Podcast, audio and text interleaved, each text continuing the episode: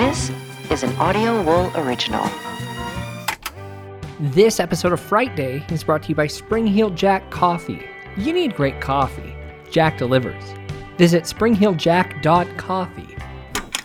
Hey guys, thanks for listening. If you'd like to support us, go to patreon.com slash frightday.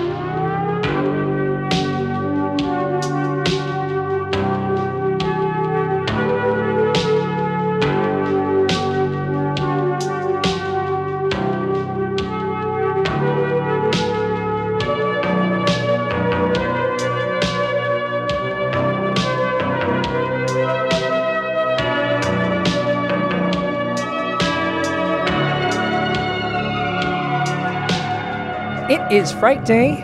My name's Byron. Exactly what I just sounded like. No, it isn't. It's the exact same. No, it's not. Bye bye, bats. So long, skellingtons lounging on front lawns and sheet ghosts dangling from freshly bare trees, while the distant sounds of men moaning, dragging dungeon chains across cold stone floors, is getting harder to hear.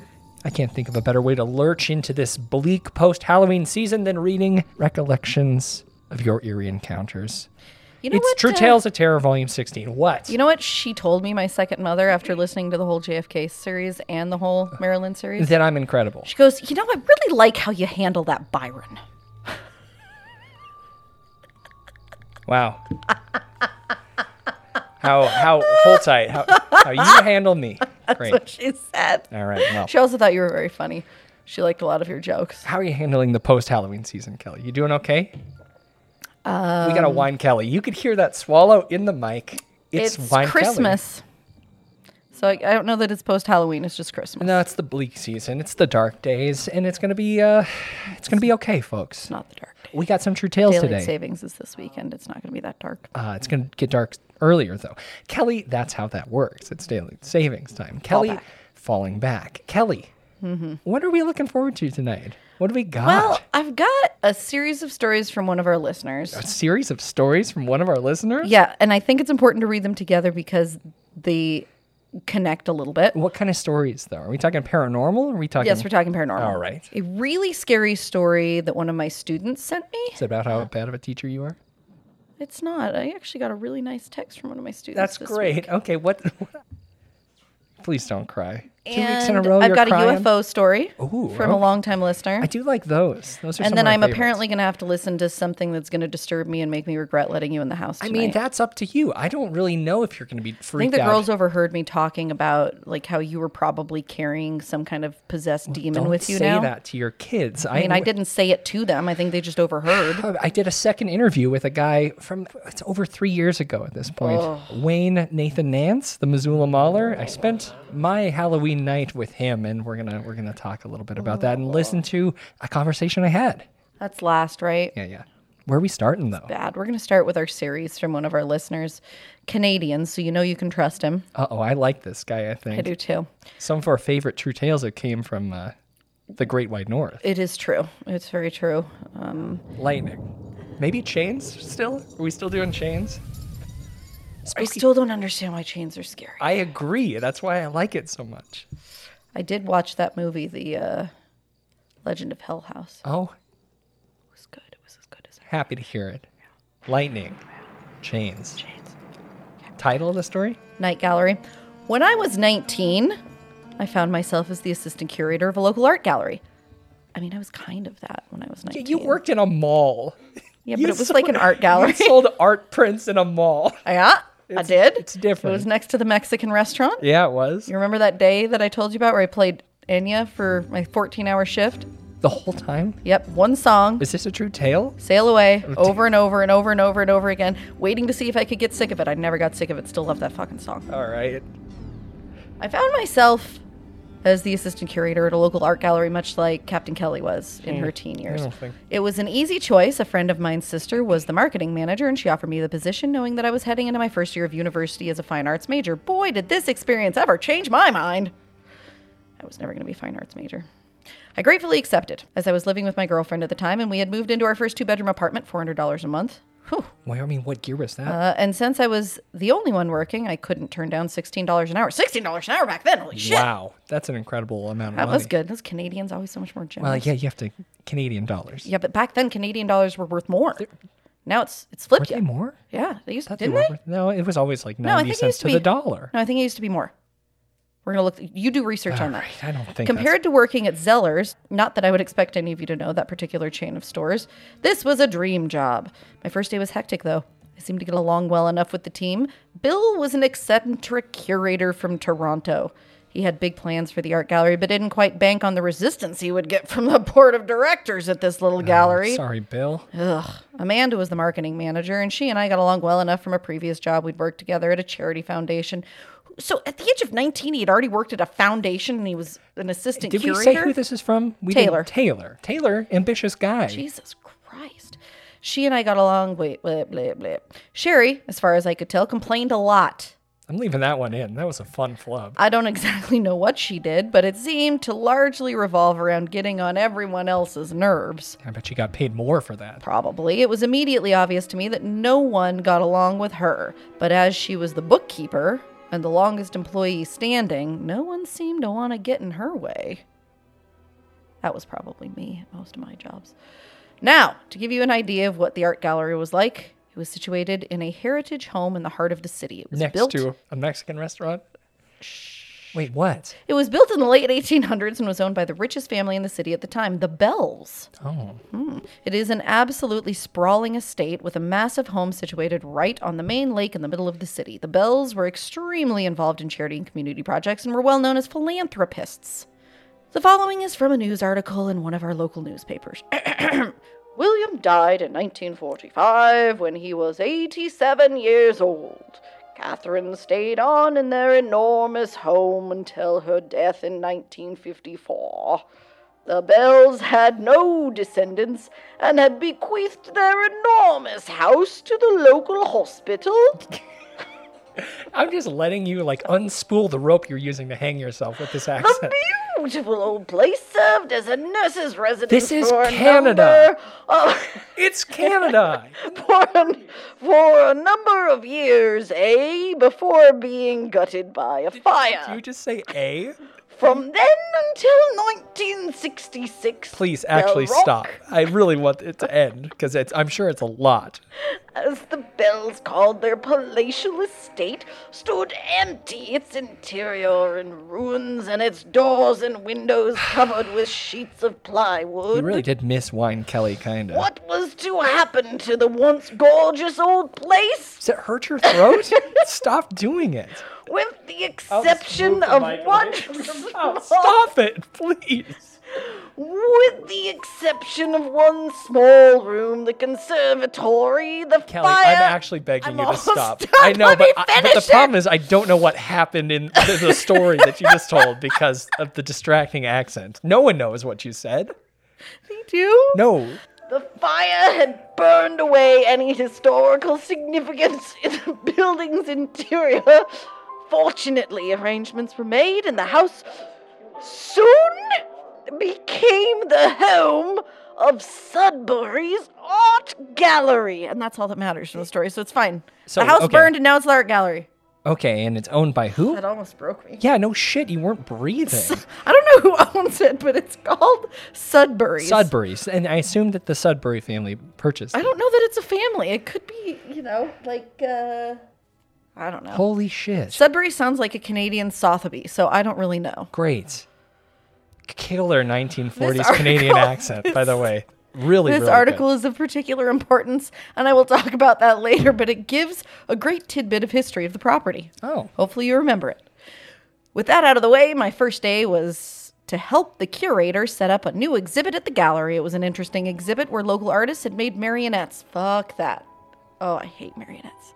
Except for Wait, but uh, you're like a puppet person. You know me. I hate pretty much all no, of that stuff. The, I, I, the only thing I like marionettes Dummies, in marionettes, is uh, puppets. being John Malkovich. Other than that, fuck that. I'll take none of it. We were hanging them over large plinths for display. Upon examination, these marionettes were creepy as fuck, like I said. shit. One that I remember in particular was some sort of weird, distorted amphibian marionette that somehow reminded me of a deep one from A Shadow over Innsmouth. That's a, a Lovecraft believe. Oh, okay. In in Smith. Mm-hmm. There were others too clowns, monsters, angels, demons, and princesses. all hanging and staring at me with those cold, dead eyes. Even the curator seemed uncomfortable with the exhibit, making a few comments here and there. In the afternoon, I was asked if I knew how to make frames and cut framing mats, as I did, so he knew how to do that at 19 too. Well, Jesus. yeah, I mean, he got hired for some reason. Well, curators don't normally frame, do Well, they? I guess that's true. As I did, I was asked to cut a few mats in the matting room in the attic. After lunch, I went up there and was given the dimensions, and I set to work. I was getting into my groove and cutting away when I heard a voice speak from the staircase. Uh oh. I who's that? No, like literally, that's how he typed it. Look at look at the document. I, I'm not it's actually. A Y E O O S T H A. Oh, I who's that? what if it- oh, I who's that? There you go. Okay, you can do it. Uh, thinking someone was fucking with me, I replied, Who the hell do you think it is? I smart ass. Just don't make it hurt when you talk. I don't know how else to do it. Up in the attic like that, making a racket. It's like no Just air be leaves sure your to body. clean up your mess when you're done. I don't want to clean it again. I don't. I don't know what accent it's supposed to be. It's written with all of these onomatopoeic words, and I don't know how to Just do it. Just read it like a normal No, but human. like literally. like a normal person would. I ye smart arse. Ah, ye smart arse. Fuck you. It's too hard. No, you're you, you're pushing too hard. No, you, Your body. I laughed and continued. in agony. Oh, it was supposed to be a Scottish accent. All right, so it says it after that. All right. I laughed and continued. It was a pretty good Scottish accent. My uncle was Scottish, and once you know a real Scot, you quickly learn to spot a real accent from a fake accent. All right. Well, yeah. You know, it, it kind of reminds me of uh, Mike, Mike Myers' dad in uh, So I Married an Axe Murderer, another Canadian. Just visualize that. I forgot that he did a Scottish accent Well, before, I mean, fat there- bastard. All right. I'm just going to head out. All right.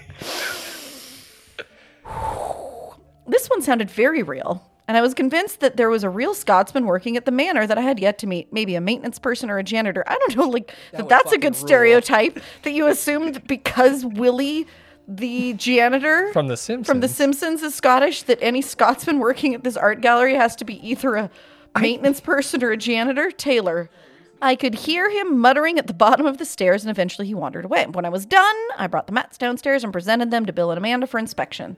They were pretty pleased with the results, and when I asked, Who is the Scottish guy that works here? Is he a janitor or groundskeeper? He was warning me about making a mess. Bill looked to Amanda, and I knew something was up. Amanda then asked me, Did you see him? I paused. I hadn't. He had been talking to me from the staircase, which was hidden by a low wall. No, I was matting. He was talking to me from the staircase. Bill smirked, and part of me thinks he thought I was fucking with him. William Bell was Scottish. He was known for having a thick Scottish accent. At the time, I had no idea who William Bell was. Then it occurred to me that we were working the Bell Mansion. You mean the old owner of this place? Bill nodded. Yeah. That's when I found out the Bell Mansion was supposedly haunted. Part two. That was the only interaction I had with something unexplained in that place, though it wasn't the last of the weirdness or stories I would hear from other employees. One thing I did notice was everyone who worked at the art gallery would almost fight one another not to be the last one there. It seemed that no one wanted to be the one to go through the closing procedure alone in that place. For those of you who aren't familiar with the process, it is of utmost importance that humidity and temperatures remain consistent in a gallery, otherwise, you run the risk of ruining pieces of art. Of course, I knew that. Is that how that worked Totally. in the in the mall? You Hundred guys- percent. Yep. Yeah. To determine this, one must go around the art gallery with an electronic humidity and temperature gauge, much like an EVP meter, and record the temperature in various areas of the gallery looking for anomalies. See? Looking for anomalies. Mm-hmm. It was an unnerving process, especially knowing what I now knew. As much as I told myself I was scaring myself, I couldn't help but jump at every creak and groan in that horrible place. I always left the marionette exhibit for last. See, I would have done it first. Done it first, just like eating my vegetables at dinner. Yeah. Gotta get it over with. Vegetables are good, Byron. No, they're worse than I the other stuff. I couldn't help but feel dozens of dead eyes on me as I entered the exhibit, took the temperature at the center of the room, and then backed out slowly, never turning my back on them. I know that's silly, but I felt that the moment I did that, it would all go to hell. I'll never know. I always backed out of the exhibit and turned the lights off, gazing into the darkness with tiny glints of light reflecting back at me. I would always set the alarm and lock up as fast as I could after that. I didn't want to be in that building a second longer with those things. What a baby. Part three. The scariest experience was to happen closer to the end of my tenure at the art gallery. It was a stormy Saturday. The sky was so dark. Streetlights guided my way to the gallery, and lightning was arcing through the clouds. Thunder sound. Thunder sound. Chains? No chains. Oh. I lived only a five minute walk from the gallery, and my outer clothes were drenched. I unlocked the massive oak door and turned on the lights in the lobby. They flickered on, and I disarmed the alarm system. I went behind the desk and hung my wet coat off the back of the chair and flicked on the monitor to see the cameras that would slowly cycle through the building. First floor, all clear, which was easy enough to see, and I manually flicked on the lights to that area. It was some sort of artifact exhibit with a glass display case and ancient treasures. Second floor, marionette exhibit. A figure, a woman, walked from one end of the room to the other, out of frame. I froze. Hmm. Third floor, the attic, all clear. Clicked the camera back to the second floor. I had imagined it. I knew I had imagined it. Then I saw marionettes swinging as if there was a breeze. Fuck this. I grabbed the aluminum baseball bat that we kept under the counter.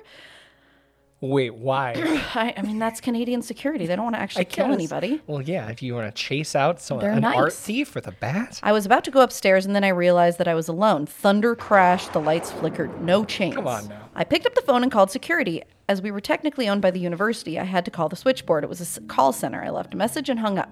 Being in a time without cell phones, I knew that the message would likely appear. Okay, there were just. Uh oh. That water or wine? Water. I don't know how to describe this. Okay. Okay, I work in Google Docs like probably, I don't know, 127 hours a week. Yeah. two weird little like uh almost like static but boxes that were like maybe an inch wide and a half an inch tall just glitched on the document for like half a second and then disappeared never seen that happen before Well, it's pretty obvious that we've been monitored by the FBI for some time now. I, if that's all it is i don't fucking care Well- I, i'm worried that it's fucking nance's juju that you brought in I here. didn't bring. Well, we'll talk about that later. Who knows what I brought back with me? Oh my god. Okay.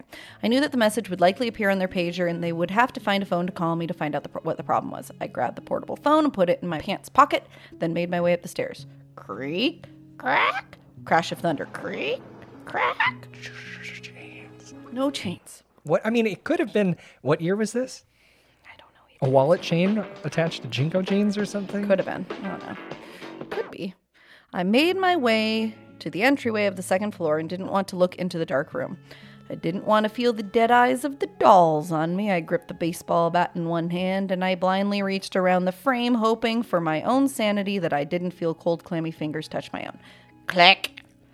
The room was illuminated by that cold glow that only fluorescent bulbs can emanate. I peeked around the corner. Cold, lifeless eyes met mine. There was nothing. I suddenly noticed how cold it was up here. I didn't have the electric thermometer on me, but I instinctively knew that this was too cold. The phone rang. I jumped. I think I dropped my bat, and the clang as it hit the floor echoed throughout the building, startling me for a second time. I quickly picked up the bat and went back to the front desk. Hello, this is Taylor. The woman at the other end had a firm but gentle voice. Ah, yes. Sorry, I called earlier. Yes, I got your message. Do you need any assistance? Uh, no, I, don't think so. I thought I saw something. I, uh, was worried someone was in here. Think I was mistaken. Guess I should check the footage on the cameras. She laughed. Good luck with that. It is just displaying the image to the monitor. It doesn't record anywhere. I felt stupid. I should have known that. What was that? It was the Scottish master of the house, Mr. Bell. It's funny. Mm-hmm. Yeah. I would have had to replace the tape by now, or at least set it up somewhere to record it. Huh, well, yeah. I turned on all the lights and no one is here. It was just my mind playing tricks on me. You must be new. Seems like that happens a lot there. I then recounted what happened to the woman on the other end of the line. She listened patiently, and I have to admit I felt a little foolish. You know, another guard got the call first. He asked me to call you back. He won't go there. I paused, probably a little longer than I intended, as I digest what had just been said to me. Pardon? My favorite Canadian thing. Yeah, Richard won't go to the property. He had to answer an alarm call in the wee hours of the morning a few years ago. Something happened. He won't talk about it. When we ask him, he clams up and just says he'll go anywhere but the old Bell House. They'd have to fire him. Uh huh. And, like, has he ever hinted? Nope, not one word. Whatever happened to him scared him shitless. I'll tell you though, I believe him. I've never seen anyone that scared of anything in my life. Her words have stuck with me to this day. What horrors had the seasoned guard witnessed that had made him act like that to this day? And it's been 22 years. I still think about this. I still wonder what he saw. How close was I to seeing something that would do the same to me? Well, it was probably something. Either way, it's all clear here. Thanks for checking in, though. She told me to call her if anything else cropped up and wish me luck. The way she said that also stuck with me. I honestly felt like she meant it. the end of the story. I want to be clear again. I don't think I believe in ghosts. I'm not superstitious, and I've never seen anything that makes me think we become anything else but worm food in the end. I don't know what I experienced at the Bell Mansion, and I often wonder if I had stayed longer, if maybe I would have seen something that would have changed my outlook. What I do know, though, is that I'm not alone. There are many recorded cases of people's testimony who have experienced paranormal phenomena. In fact, the article I quoted earlier in this story is entitled Bell Mansion in Sudbury Haunted New Book Claims. That book being referenced is Great Canadian Ghost Stories Legendary Tales of Hauntings from Coast to Coast by Barbara Smith. Quite a mouthful. Apparently, there are 13 stories, and they're all centering around the Bell Mansion. I'm sure if you look online, you could find even more stories if you're interested, and I'm sure they're more interesting than both of mine. As I end all of these, I don't have any answers, and I don't think I ever will have. All I do know is that these are two experiences that will stick with me for the rest of my life. Very cool, Taylor. Wow. I also will have to make sure Sam hears this because Sam knows Taylor decently well and might actually believe it. He never believes anything I he say, won't. so. Taylor's had some pretty vivid and, and uh, indisputable tales in the past. Yeah. I doubt that anything at this point would change Sam's mind. I mean, you never know. And I gotta say, my thought process is very similar to Taylor's. what you see it and then still don't believe it? or I hear it and I don't believe it. Oh God, I'm not looking forward to this. Thank you, Taylor. Uh, Kelly, Yeah. what's next? So we've got a fun little UFO story from one of our listeners who's been with us a very long time. Love this young man. And it's interesting because it's taken him a long time to share this. So obviously he takes it pretty seriously. He says UFO story time. Not a long story, but still Daniel. Okay, so it was a few weeks ago, and a friend. Oh, that's why he hasn't shared it. Okay, so it was a few weeks ago. Yes. And a friend and I were outside looking at the stars. This was in the summer. He sent this a couple months ago. Yeah. Where I live in the country, I can see a lot of stars and some planets sometimes. We were on the roof, and my friend Julia saw something moving around and tried to point it out, but I didn't see it. She said it was flying around, unlike a plane or anything she had seen, and was a small light. It was quickly maneuvering, and I, I kept trying to find it and was just seeing some flying stars. The UFO went away for a bit, but then it returned, and we both saw it. I've always believed in UFOs, so I was happy to finally see one. Why don't you look at that? It was legitimately zooming around all over the place. It was not a plane or stars or anything like that. It honestly seemed like whoever was controlling it was having fun. It stayed in the same area and flew around maybe 10 minutes, then shot off quickly, and we didn't see it again. Not the craziest story, but I have no idea what I saw. We sat there for a bit after to try and see if it came back again, but it was gone. So, I mean, I feel like Daniel's a pretty reliable person. Do uh, I think that that's a, a pretty common story. The UFO that comes back. Yeah. The, the second sighting on the same night, right? Yeah, at some point I'm going to get into some UFO stories about people that like had recurring sightings in the same location, almost kind of like uh, Brown Miracle Mountain of Fatima. Lights? Oh. Okay. yeah. Well, I guess both of those. Also, there's another Marian thing that happened in Bosnia Herzegovina that I apparently need to. Another Marian thing? Yeah, Marian apparition. Oh, I thought you were talking about Marion Rudnick. No, I was like, nor am I are we talking about really doing- marionettes. Are we No. doing this again? No, And also no. the, the the bouncing around, the zipping around uh, pattern of UFOs. it- that's more of the falling through folded time travel technique, Yes. which is kind of interesting. Yes. Is that how you believe that UFOs travel, in your personal opinion?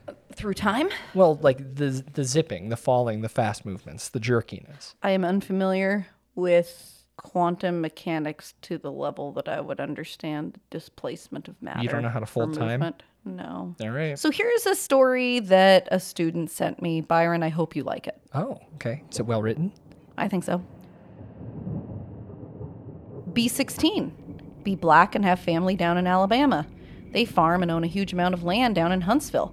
Uncle owns a big house and a bunch of trailers they put in the woods for hunting and camping. Down south, cousins suggest that we go out there and camp. Know I'm a city kid from Chicago, so they tease the fuck out of me. Collect food, kill a pig and some chickens, bring necessities to camp out for a few days. We get to the camp and it's obvious something is weird. Air has this weird electric smell, like right before a storm, like ozone. We think nothing of it and unpack and go down to a little creek to swim for a few hours. All of a sudden, some older white guy and a white teenager come out of the bushes. He has a shotgun in the crook of his arm and says, Hello, asks us what we're doing this far back in the woods. We tell him about my uncle, who he knows, and say we're camping out. He tells us we need to be real careful out here and stick together. There was a big animal in the woods. His son, who's my age, asks if he can stay and hang out with us. He says okay. We end up playing football, dicking around with me. There's the white kid Tanner, five of my cousins, and then four of their friends. In total, there were five girls, six boys. We were all between 15 and 17. We ended up just dicking the day away, so we head back to the camp, pulling out some stuff for a campfire. Dicking the day away? Is that a common expression I'm unfamiliar with? Dicking around. Yeah, but dicking the day away. I mean, it seems a little aggressive. Ugh. Uh huh. So we end up wasting the day. We head back to the camp and pull out some stuff for a campfire, even though the trailers both had kitchenettes. Tanner says that his family's property sits up against my uncle's. He wants to run home and ask his dad if he can come out camping with us. My cousin's rooster, pardon me, my cousin rooster. That's the best nickname of a cousin, by the Uh-huh. way. Like that. my cousin Rooster. I mean, if you said that somebody's nickname was Rooster, Rooster? and you said what state is that person from, my first guess would be Alabama. for sure. Alabama. Yeah. I even forgot that this was taking place in Alabama, and I, I thought that. My cousin Rooster says he's going to go with him since it's going to get dark soon. One of the girls also wants to tag along. It's about seven o'clock and it's starting to get pretty dark. They take flashlights and take the trail towards Tan's property. At property. this point, were they dicking the night away? I don't know. Uh, the rest of us chill. We make s'mores, drink, and kiss on the girls. All right, so they were. hmm About 30 or 40 minutes later, there's a smell of ozone again. Oh, no. You could smell it over the smell of the fire we had started. This really nasty, coppery smell. Like right after you've had a nosebleed and it stopped.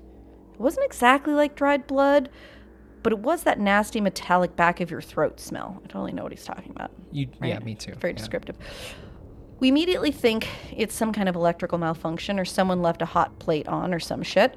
We search the trailers and nothing's on, and we can all smell it. All of a sudden, we can hear people booking down the path towards us, and Rooster, Tan, and the girl all come running into the clearing out of breath. And they don't even break stride. They all run into the trailer right by where the fire is. We all get the fuck out of there and into the trailers. They end up calming down. Even Rooster is crying his fucking eyes out at this point. All the while, the fire is guttering lower and lower, so my other cousins say fuck it and are about to go outside to get the generator out of a shed between the trailers. You teach them those words too? All the cursing? Uh, I, Seems like a. Kelly trait. No, I didn't. I didn't. Tanner goes, fuck no, lock the front door. Ain't nobody else going outside. He's been crying too, and his eyes are bloodshot and puffy, and his pants are dirty as shit. But not dirty with shit, just as shit. That's good. He goes on to tell us that they went up to his house. His father said sure he could go out camping, but to make sure we were careful on the way back, and that maybe they should take one of the hunting rifles just in case. Evidently, Tanner had seen something in their yard a few days before. One of their pigs had come up, ripped up, and half eaten. They assumed it was just some big cats or coyotes, even though they don't usually fuck with live animals. He'd gone upstairs and packed his stuff and told his dad they'd be okay without the rifle because coyotes avoid people. So they started walking back towards where we were camping.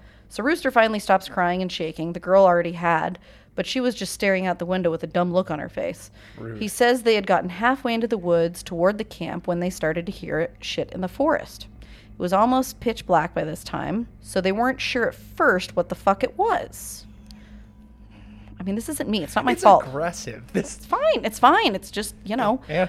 The girl says that she oh, that she heard something in the bushes right off the trail and they all beamed their flashlights over there and there was someone standing back in the woods in a little hollow. Rooster said they shouted at him and told him he was scaring the fuck out of them and what a dick he was. Fuck dick.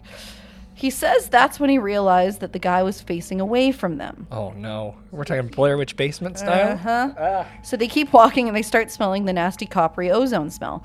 They say that they look off in the forest on the opposite side, and it's a dude standing in the forest backwards slightly closer to the path. So now they start power walking, and Tan keeps going. I should have taken the fucking rifle.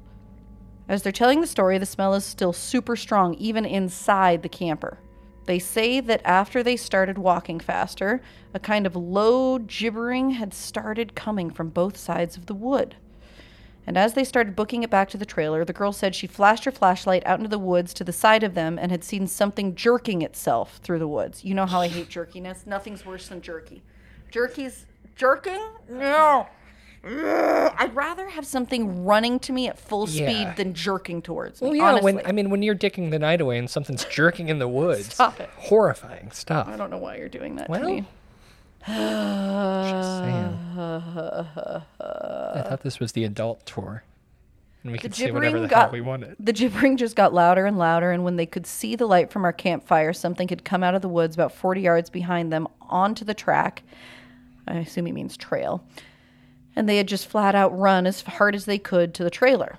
So we're out in the fucking woods. We're assuming at this point some rednecks or some shit trying to fuck with us. All of a sudden, my other cousin Junior starts going on about how we went to school with a native kid that's been telling him about the goat man.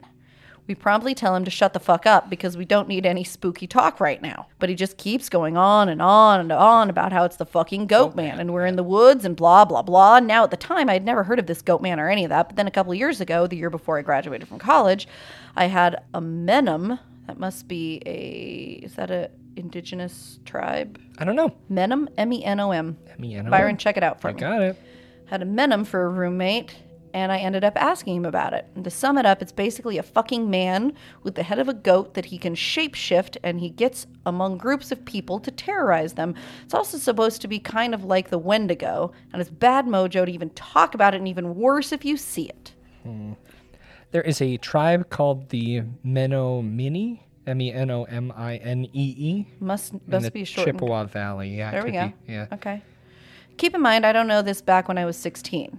So my cousin's going, the goat man's going to get in and fucking get us. The girls are all terrified, and my cousins and I are all fucking trying to figure out if it's just some hillbillies or if it's some animal. I'm going to start censoring it. We, no, um, just just let so it ride. all of a It's sudden, fine. the smell just goes away. Like to this day, I haven't ever experienced anything like it. Like usually smells fade away or just lessen. It was literally there one second and then not the second.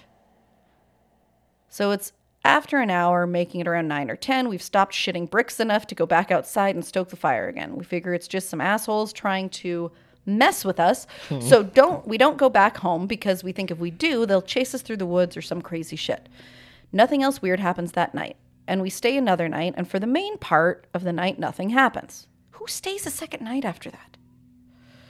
At about one in the They're not morning. made of grass. The goat man's not going to eat them. I don't know. Goats eat a lot of stuff. That's true. If they were like the the Tin Man, maybe.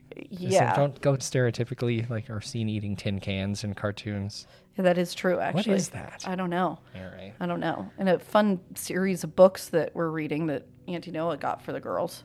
Uh, there are some goat people that eat everything. Those Bigfoot books. Goat people. Oh, Shanoa's here, by the way. Yeah, I should. In the background. I yeah. At about one in the morning, we're outside getting drunk and telling ghost stories. As someone is finishing some spooky story, I don't remember what about, the smell comes back. It's so strong that one of the girls literally starts vomiting, or she just drank a lot. I don't know which. Seems like she could have drank a lot. I stand up and you can actually feel how clammy the air is. I say we should get inside and this isn't right. We should just have fucking left. We all go back inside and we're standing around. My cousin just keeps going on and on about the goat man. And my cousin Rooster tries to shut him the fuck up. And all the while, I'm just feeling that something is wrong and I can't figure out what the hell it is. We end up sitting there for a while. The smell is just as strong, and we're terrified and all huddled in the camper. We end up cooking brats for everybody because nobody wants to go outside. It's one of those packs with four brats. We have a total of three packs. I grill them up on the stove and I give everybody a hot dog. I get mine. After a while, one of my cousins gets up and goes over to the pot to get another one. He starts grumbling about how I get two brats and everybody else only got one. And I look at him and like he's fucking stupid. I tell him everybody only got one because there were only 12 brats. If he wants more, he should open up the new pack and cook some more. That's when the girl that had been out with Rooster and Tan just starts screaming, Oh Jesus, oh Lord, get it out! She's crying and shivering, and then it dawns on the cousin standing up what the fuck is wrong. Me and him both glance around the room, and then I feel my heart fucking sink. I run the fuck out of the trailer, and the girl runs out with us. The trailer door is banging against the side of it, and as everybody books out of the cabin. One of my cousin's friends asks us what the fuck was wrong. I start counting us. There's only 11 now. And this is I shit you not, my cousin verified. There had been 12 people in the cabin, but being that everybody didn't really know each other well, nobody had really noticed the whole fucking time that there was an extra person. And then I realized earlier that I had kind of noticed something was off. You know how when you're just dicking around, having a good time, and you don't sweat the smallest shit and you don't always keep track of certain stuff? I'm dead sure that someone else had been in the trailer with us and that they had been there for at least a fucking day eating with us. What makes it worse is I could figure out which one because I don't think anyone ever actually interacted with the other person slash the goat man. The girl kept praying to Jesus, and we're all sitting outside. Eventually, we get big ass sticks and go back to the trailer, but there's nobody in there. We count again, and there's 11 people. We go back into the trailer and lock the door. We explain what the fuck happened. And the girl says that she realized too and that when she was about to say something, the person sitting next to her had grabbed her leg hard and leaned over toward her and said something she couldn't understand. So we are pretty much scared as fuck as we huddle together, and I fall asleep. When I wake up, the sun's coming up, and half the people are asleep, and the other half are packing our shit up.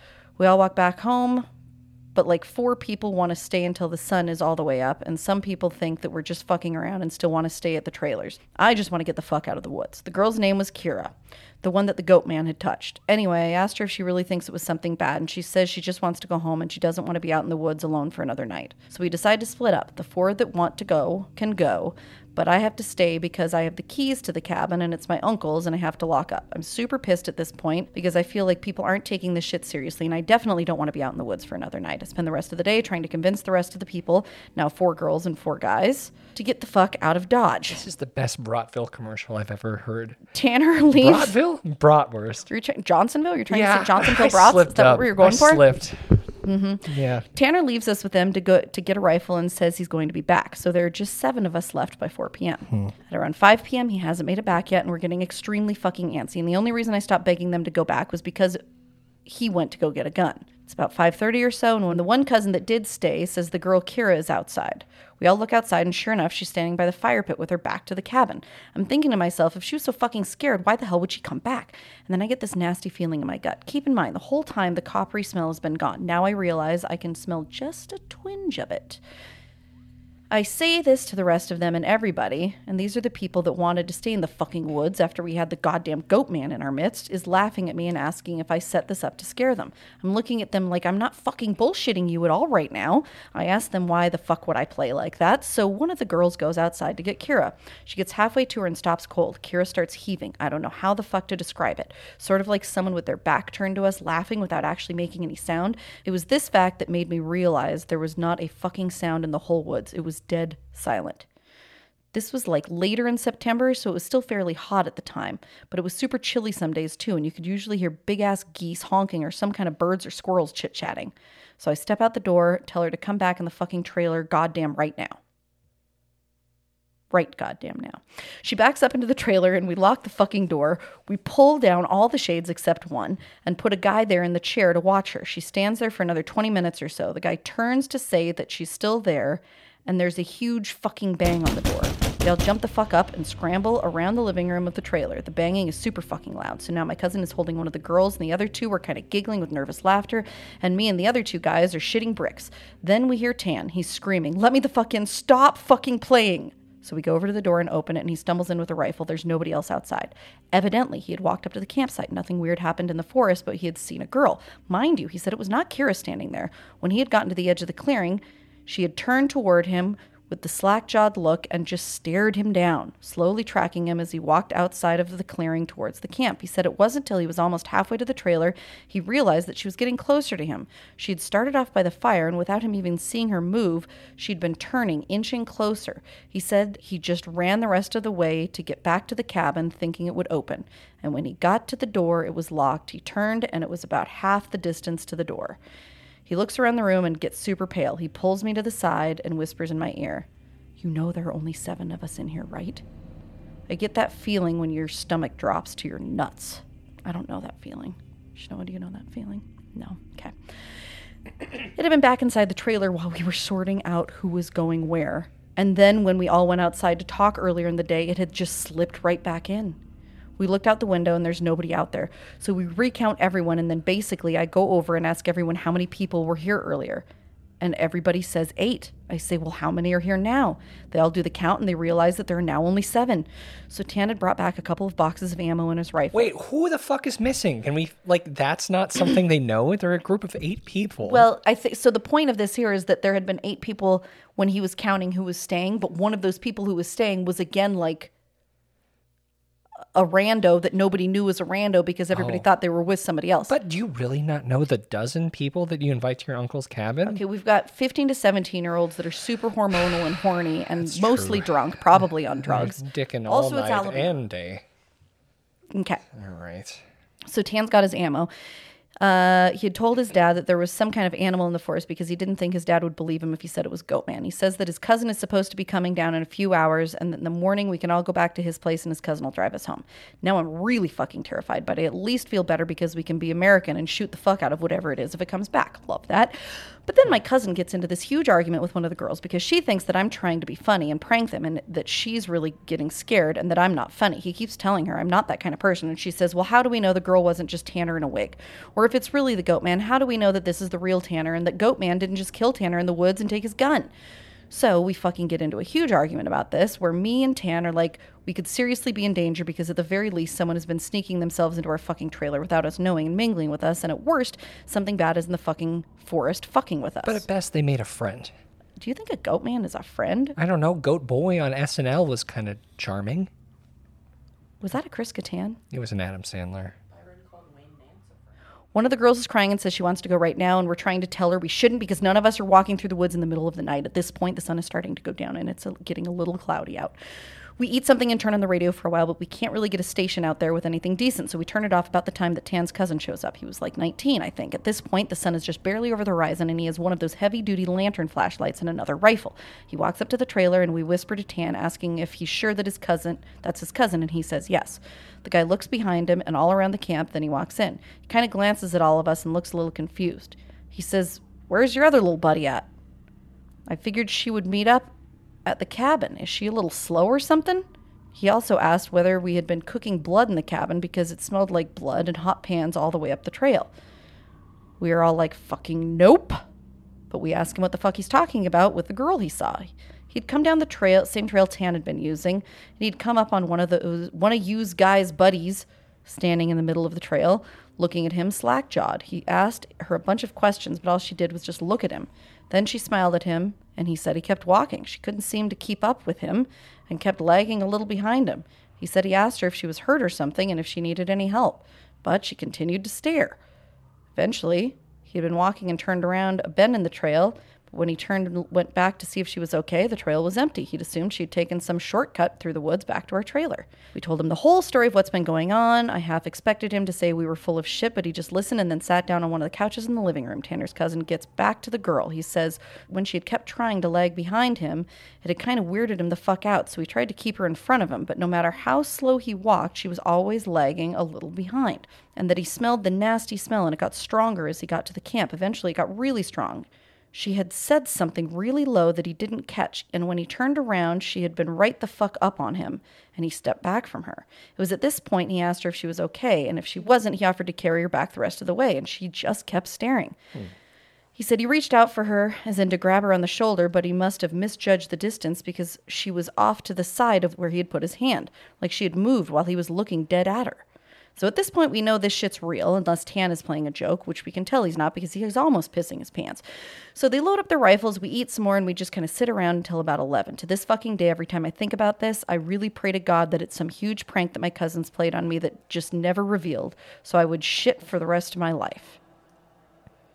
Around 11 o'clock, oh. the stink of copper returns, and it becomes an actual nasty, gross blood like smell, like cooking blood and singed hair.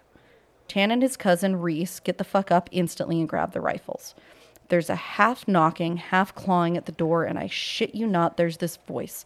And it sounds like when you see those YouTube cats and dogs whose owners teach them how to talk. It says in this halting, weirdly toned really voice, Let me the fuck in, stop fucking playing. It made my fucking nuts creep up against my body. All the nuts? Yeah, this person has never just gotten up It's always getting the fuck up every time. I mean, it's a scary story. well, One of the girls just starts crying and calling on Jesus. maybe I'm just not living. Maybe when I wake up gently in the morning every day, obviously I'm just not doing it right. It was so fucking obviously not a person talking. It didn't have the right cadence, and there's some shit that I never realized until that moment. But all people have a certain cadence when they talk, no matter what language. All people have a certain kind of rhythm to talking. This Did shit Rooster have- tell you that? this shit didn't have any kind of cadence or rhythm. Yeah. One of those YouTube cats. That's what the fuck it sounded like outside the door. So now I'm full on terror mode. We keep yelling outside, Who is it? Stop fucking around, man. And it just keeps saying in or let me the fuck in for almost 15 minutes. It sounded like this almost. Okay, are you ready for the. Uh, Oh, there's an audio element. there is an audio element. I thought th- this is one of the reasons that I thought maybe you might not kill me for doing this.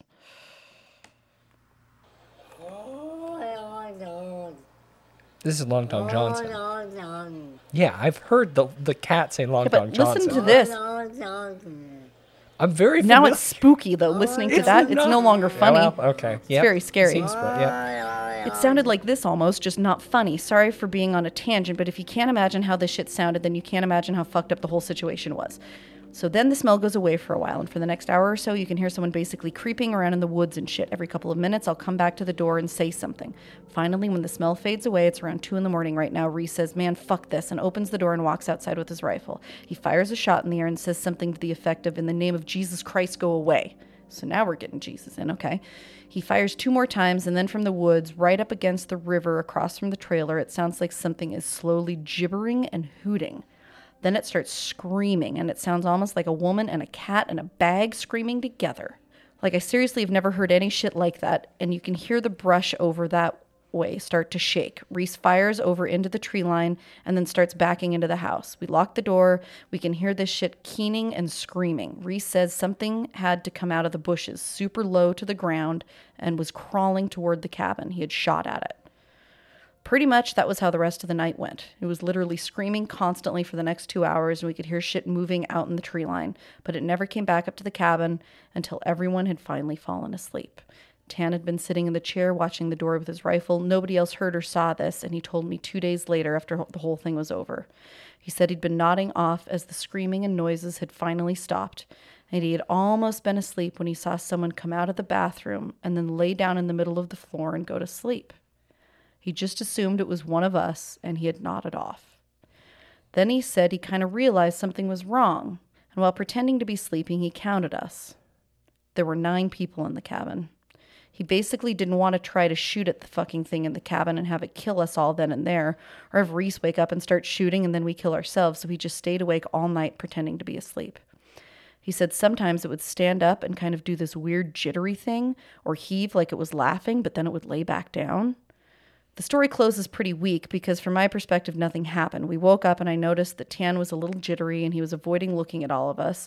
But we ate some breakfast, packed up, and started walking to his house. He stayed last in the cabin and said he'd lock up and bring my uncle's keys to just start walking and he'd catch up, which I didn't really want to fucking do. We got a little bit up the path, and when he came running up, basically we just jogged back to his house. His cousin took us home. There was a window in the bathroom. Tan had gone back to lock up and looked in there. We were too stupid to lock a screenless window. The window was fucking up when he went in there. I'm guessing it had been doing that all along, waiting for us to fall asleep or slip up and then getting in among us. It walked with us all the goddamn way back to his house, and then he said it lagged to the back of the group and looked him dead in the eyes before walking into the woods. Do you believe in the goat man? No. No. That like okay, so here's the thing. You know, we got a camper. you purchased a camper, yes. And I've been really excited to go up to the camper like wintertime because it's just kind of, you know, it's hard to get out of the house in the winter, especially if you're not like a skier. Well, yeah, you could cross country up there. but- Yeah, but that doesn't, I mean, I'm not the cool kind of skier. So I've been really looking forward to this. And in fact, kind of wanted to go this weekend. And then this story came in like two days ago. I think ruined it all for Remember me that movie Head Count that we watched long, long time ago? A bunch of hipsters go out to Joshua Tree. Yes, that was called Headcount. I do remember the story. Yeah, yeah. You know what? We covered that episode as well. Goat Man. Wayne Nance. Fuck you. Okay, so here's the thing that I need to reveal because obviously I fell down the rabbit hole looking into this story. Okay. You personally. Mm-hmm. Okay. Um, this is the script for a movie called Goat Boy. No, but it was a creepy pasta. Oh, But it wasn't my fault. It scared the fuck out of me. wait a second. It scared the fuck out of me because the student sent it to me like it was a real one. And I believed it. And I've been scared for like three days. But the problem is now that I know it's a creepy pasta, I'm still every bit as scared. Kelly, I know, but what did, wait, wait a second. I'm just reading the title of this podcast Tales of Terror, right? was that Am not I- terrifying? Am I missing something? was that not a tale of terror? Am I missing a significant part of that title? No. Not the beginning of Okay, it. well, according to the person who wrote this creepypasta, it is true. I'm so mad. I was hoping you wouldn't be mad at me. I'm furious. I was hoping you wouldn't be because it really scared me so bad. The worst is like, what if one of our listeners knew that it was a creepy pasta from the beginning, and they're like, "Oh, what a, f- what a, Well, what that's, a." that's why I'm saying it because I don't want to be a fraud. but it scared the fuck out of me, and I did I did some research, and really supposedly this is supposed to be like a true story. and It's this guy not. didn't. This guy never wrote anything else. Yeah, because he wrote it anonymously and published it on Reddit. It's a cool story. It obviously wasn't real. Real. Your student sent you that? there are supposed to be goatmen in the woods in Alabama. I've done some digging into this. All right. Well, cool. Cool. You got anything else? No, Time to ruin your night. Oh god. Hold on, hold on. Sweating fucking bullets here.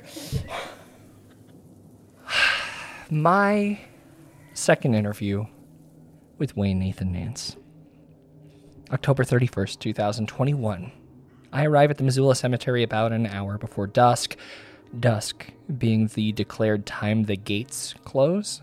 I wanted to make sure that they didn't lock up The early. fucking hid. You hid in there? No, I just wanted to make sure that I got there before they locked up. I mean, uh, who knows the kinds of folks who would show up to a cemetery on Halloween? I wouldn't. Yeah. I wouldn't blame them if they didn't open at all. But the gates were open. You out. I coast slowly, coming to a stop in front of a small chapel building, a place where people would gather when Montana winter was at its worst. I decide to get out. My Apple Watch displayed that I hadn't quite hit my step goal yet, so for 15 to 20 minutes I wandered down the rows, admiring the simplicity of early 1900s gravestones, scoffing at the modern tacky ones, etched with things like electric guitars and other unique hobbies. Reaching the heart of the cemetery, I look up and stand quiet for a minute. To my surprise, even on a night like that, oh, there's not another single person around. Just quiet. Oh, God. But only wearing a light fashion jacket. I got cold, so I headed back to my car, which again, I parked as far into the lot as possible. I don't know why. It's it's kind of like I didn't want to be seen, but obviously I wouldn't want to be locked inside of a cemetery at night if they didn't see me. I don't I don't know what I was doing. I opened up one of those new improved Coke Zero Sugars, turned on the car's heat to high and loud, and listened back to my EVP session from the KCC EVP episode, which is available to uh, society members at CalledOutFriday.com. Remember that episode? it was don't wanna actually talk about it was actually pretty good. I don't want to talk about it. Settling in, I refined my question outline for Wayne, typing it into the Notes app on my iPhone.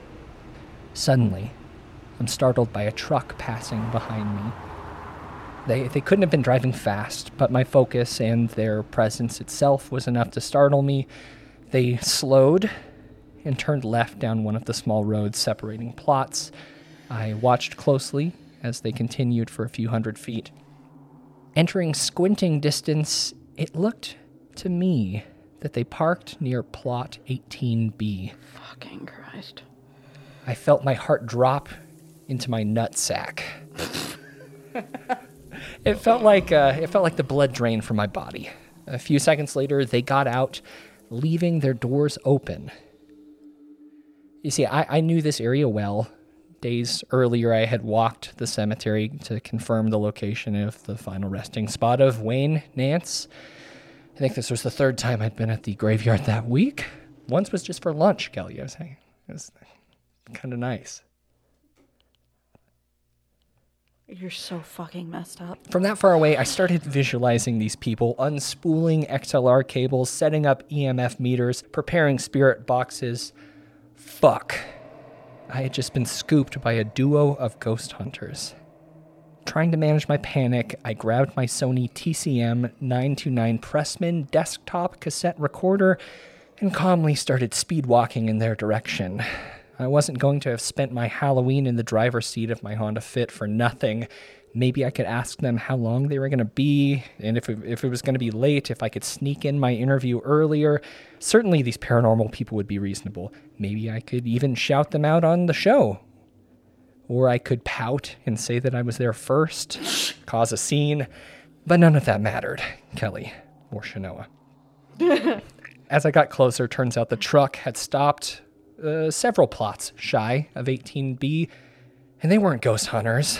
No cables, sensors, or boodads, which is a ghost doodad. You can laugh if you. No, I'm honestly, I am literally every muscle in my body is so tensed up right now, just waiting. The image of black t shirts and complicated pants faded as our feet apart lessened, replaced by a couple in their 50s or 60s, standing around the grave of their dead son, setting seasonally painted rocks on his headstone before somberly hopping into their truck and driving away. so a couple visited their son's grave on, On Halloween. Halloween. night. yeah, they, they left Was it a little kid? uh, not kid, I think 20s. I, they put little painted rocks of uh, God, pumpkins. Fucking depressing. I thought it was kind of nice. Maybe it was his favorite holiday, and they were just saying, "Hey, Well, I'm sure it is very nice. It's still fucking depressing. Kool and his entire gang began playing Celebration in my head. Smile found its way to my face. Thank goodness I had to place myself again. Not that those mourners had been harshing my vibe, but they kind of were. The sun hadn't quite set, so I headed back to my hatchback one more time before the interview to warm my hands.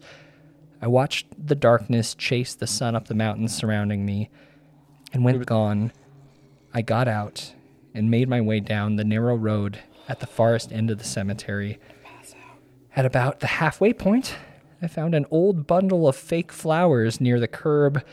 I picked them up Oh, awesome. and turned That on my nice of you. recorder. Maybe a gift would get Wayne talking. Fake flowers. I mean, who knows? You got to bring something. Stepping into the center of the plot, I found it in the dark, as easy as if it weren't. Beloved son, Wayne N. Nance, October 18th, 1955 through September 4th, 1986. Below the text was an etched woods scene, one deer eating next to one looking up towards trees that were forming a mountain. I set my Sony recorder down, leaning it against the stone to the right of the deer, and started my questions.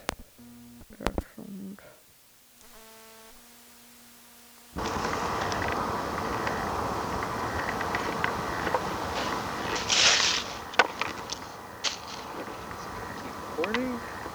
Yes. Test, check. Now, I don't know when a good time to say this is, but I am a pretty frequent non believer in most things, high strangeness. But I can't really explain what happened in this recording. To my knowledge, and I've played with the frequencies quite a bit, I haven't discovered any disembodied voices. But I do think I communicated with Wayne. I think I should have established early on a knocking system, you know, the one for yes, two for no. Uh, it seems pretty standard. I don't know why I didn't, but it seems like Wayne might have been a step ahead of me. Oh, God. Let's listen to that. Just in a fucking graveyard talking to a serial killer. No biggie. With the wind blowing. B18.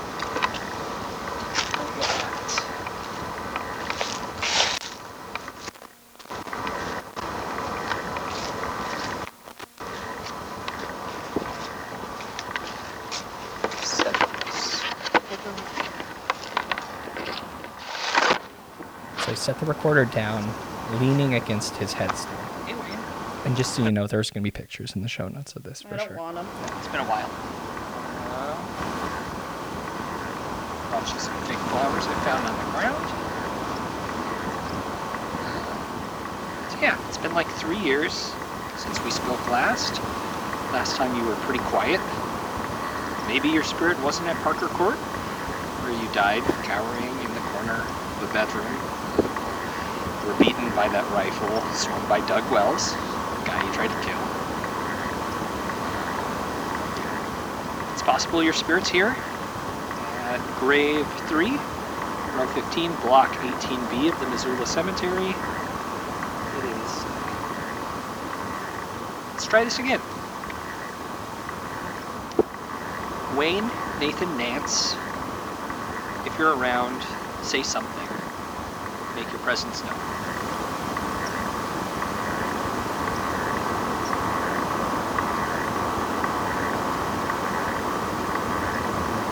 Ignore the train noises in the background. Highway noise. Hopefully you, you can speak up over that. Okay, definitely with that. So two It's for October no. 31st. Can't speak up over that. 2021. Halloween, that's a date that you told your classmates that you were born on to appear spookier or something. It's actually the 18th of October. I the first question would be don't you think that that's kind of lame? You know, to say your birthday is Halloween just to be spooky? I think he got mad at me here.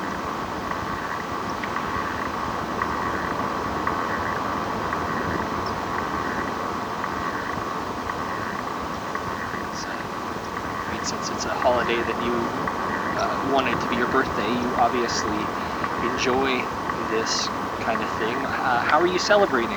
Do you celebrate Halloween?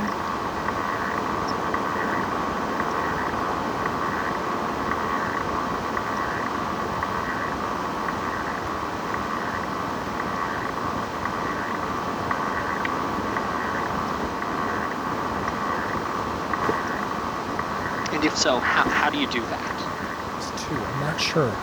I'm not sure. I think he's frustrated because he can't figure out actual way to communicate. I wasn't asking So yes you were no's. given the serial killer nickname the Missoula Mauler, which is kind of funny because that was the name of the hockey team until they ran out of money a couple years ago, our local hockey team. Do you have any thoughts or feelings about that? Not the hockey team, but the uh, the name the Missoula Mauler. How do you feel about that? No, he does not like it.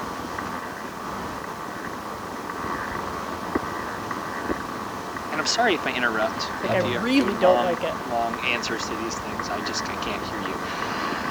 Um, I guess if there was another name that you could take, other than the Missoula Mauler, is, is there something that comes to mind? And he just really clearly says like goat man. creative kind of guy.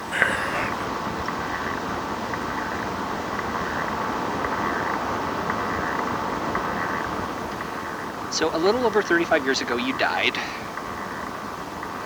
How you died is a little unclear to me, though. Was it Doug's attack, you know, knocking your pistol backwards towards your head and the gun just going off, causing you to blow your brains out? Or did you off yourself? Did you already, uh, I mean, you had already been shot. You were uh, not going to make it. You were mortally wounded. Was this accidental suicide? Or did you take your own life because you saw no other option?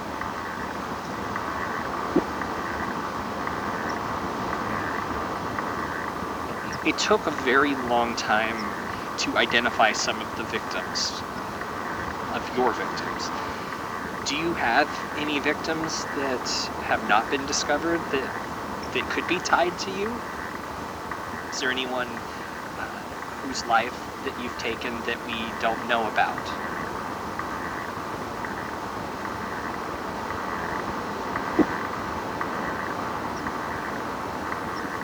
So both your parents are buried just a few feet away. Um, did they know anything about the awful things that you were up to?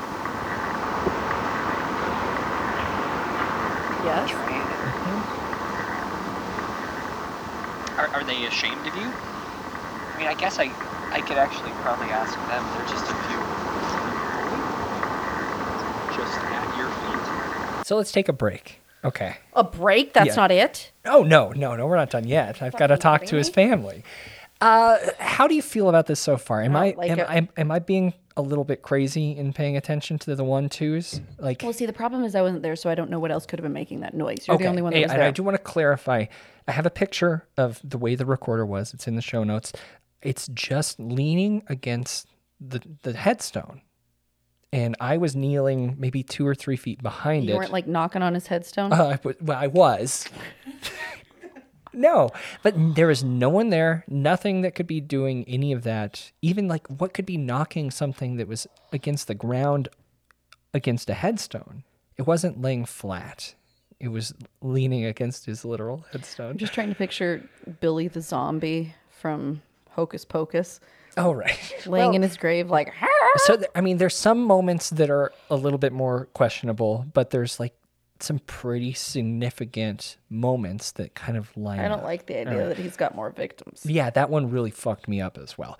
But so at this Fucking point, Christ. at this point, I stepped back and I talked to his dead parents, who are both buried at his feet. Awesome, Remember, his mom let's died of cancer before then, and he was living alone with his dad. But I want to say, you're, I'm going to play this twice because the first recording is just. Um, the first recording is from the the cassette recorder, but I also was recording with my cell phone just in case the cassette player failed. So you're going to hear both sides of it just just for the record. We're going to listen to the cassette and then my iPhone. George. Charlene You know, Charlene died in 1980 for you. George, Charlene, what do you say about your How do you feel about that kind of antagonistic nature of this interview? Was I too hard on him? I don't think you're being hard enough on the parents. That's kind of true. Uh-oh. I Let my phone lock up. Okay, let's- I have my phone. And now this is my iPhone. I mean, I guess I I could actually probably ask them. They're just a few feet away from you.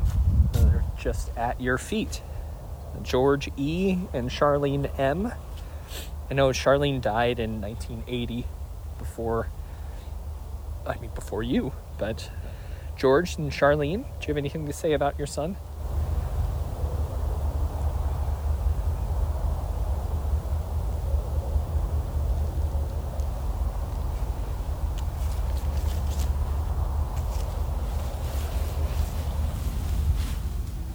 So I didn't get anything. Just, it's just quiet.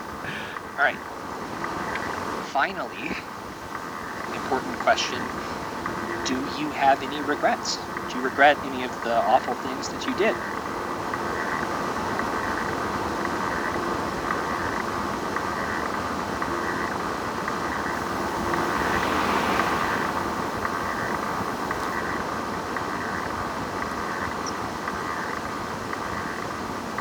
So there's no real knock, but this is the only time that I heard something that I could consider maybe a voice. Voice. Yeah.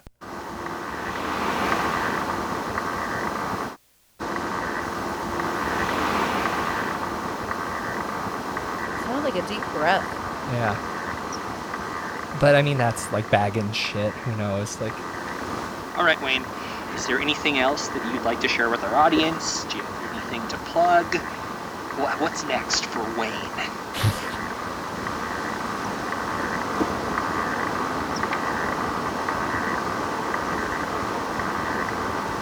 and I don't know if that was a one or a two. I don't either. I think, well,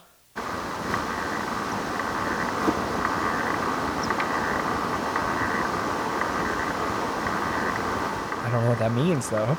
I don't either. Well, that is it. Wish you weren't as bad of a person as you were. Because the, maybe the awful things wouldn't have happened. Uh, that's all I gotta say. Yeah. Ah, okay. This was a weird one for me. because I, you know me, I don't believe this shit. I I don't EVP. Okay, I know you don't believe stuff, but like I don't believe in the devil, but like if I get into a situation that, you know, I don't know, like I can get afraid of the devil in some given situation. Like the literal devil, pitchfork and horns. I mean, no, but like the concept of it can scare the shit out of me. So I- it- are you like, were asking you if I was scared? yeah. No, I wasn't scared. like not at all.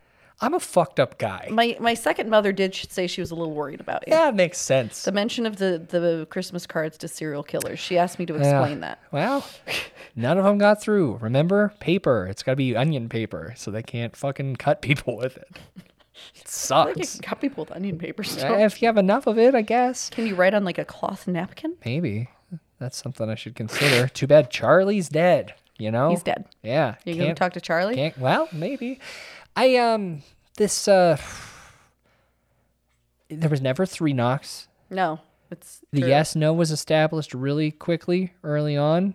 And that's traditional, you know, like that's movie communication You're telling 101. me that the ghost of Wayne Nance or whatever ghost was talking to you was cinematically educated. at least. I mean, remember he was also a big fan of the occult books of the 70s. He, I think he read a bunch of them from the Sentinel Library, even if I recall. Probably the same ones that we touched. Fucking great, awesome. You're fine, but I, I don't know. At least know. you didn't bring a Ouija out there. I thought you were gonna bring a fucking Ouija out there. Damn it, Kelly! I should have. No. that would have been a great idea. Real glad you you're not coming into my house again. Some of those that. moments are really strong. I don't like it. I went home And we're scared. No, I wasn't scared. Really? Come on.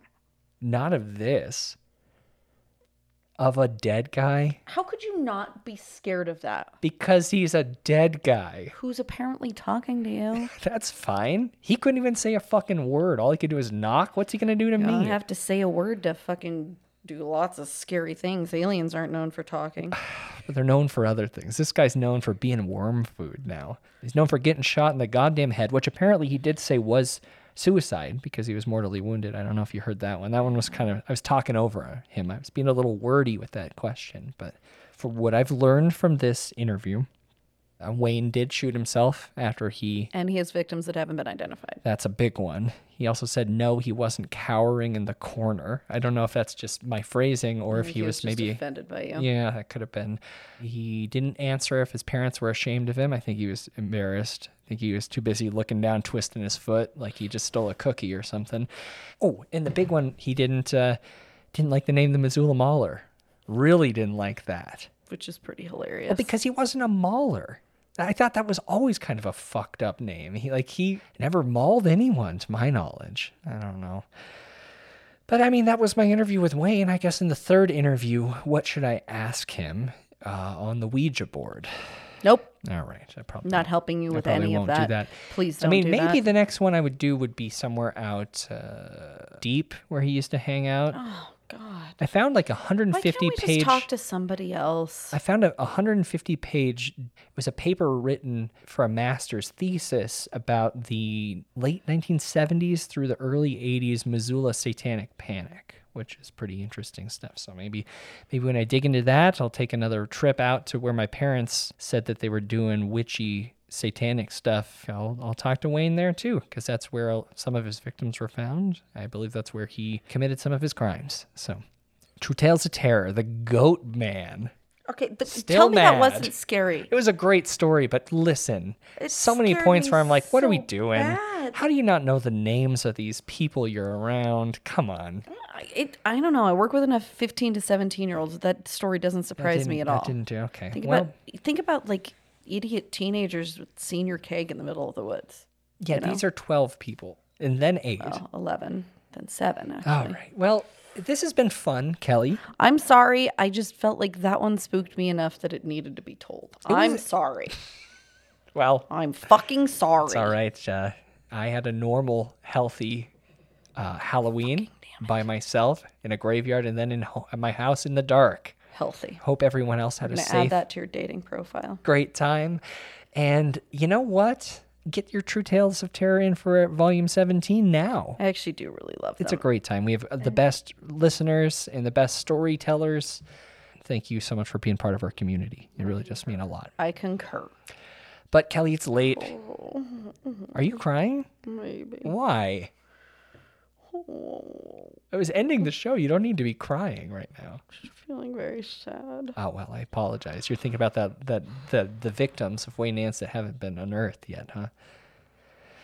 Well, we'll get to the bottom of it someday. Thanks, Byron. Until next week, though, Kelly, where are you going to be? I'm gonna be trying to uncover more about this goat man because I really think real. the story's real. Not real. I really think it's real. At Kelly Fright Day on Twitter. Instagram is a secret. Listen to some Bocelli. while Kelly I at do the frightday.com is her email address. And I'm at Byron McCoy on Twitter and Instagram. Byron at frightday.com is my email address. And until next Friday, where we're going to be reviewing VHS 94 from the coast. Yeah. It's coming out. There was no Wayne Nance haunting that place, Well, at who least. knows? Fucking Christ. I'm Byron. I'm Kelly. That's Shanoa. Jeez, oh, stay scared. Bye.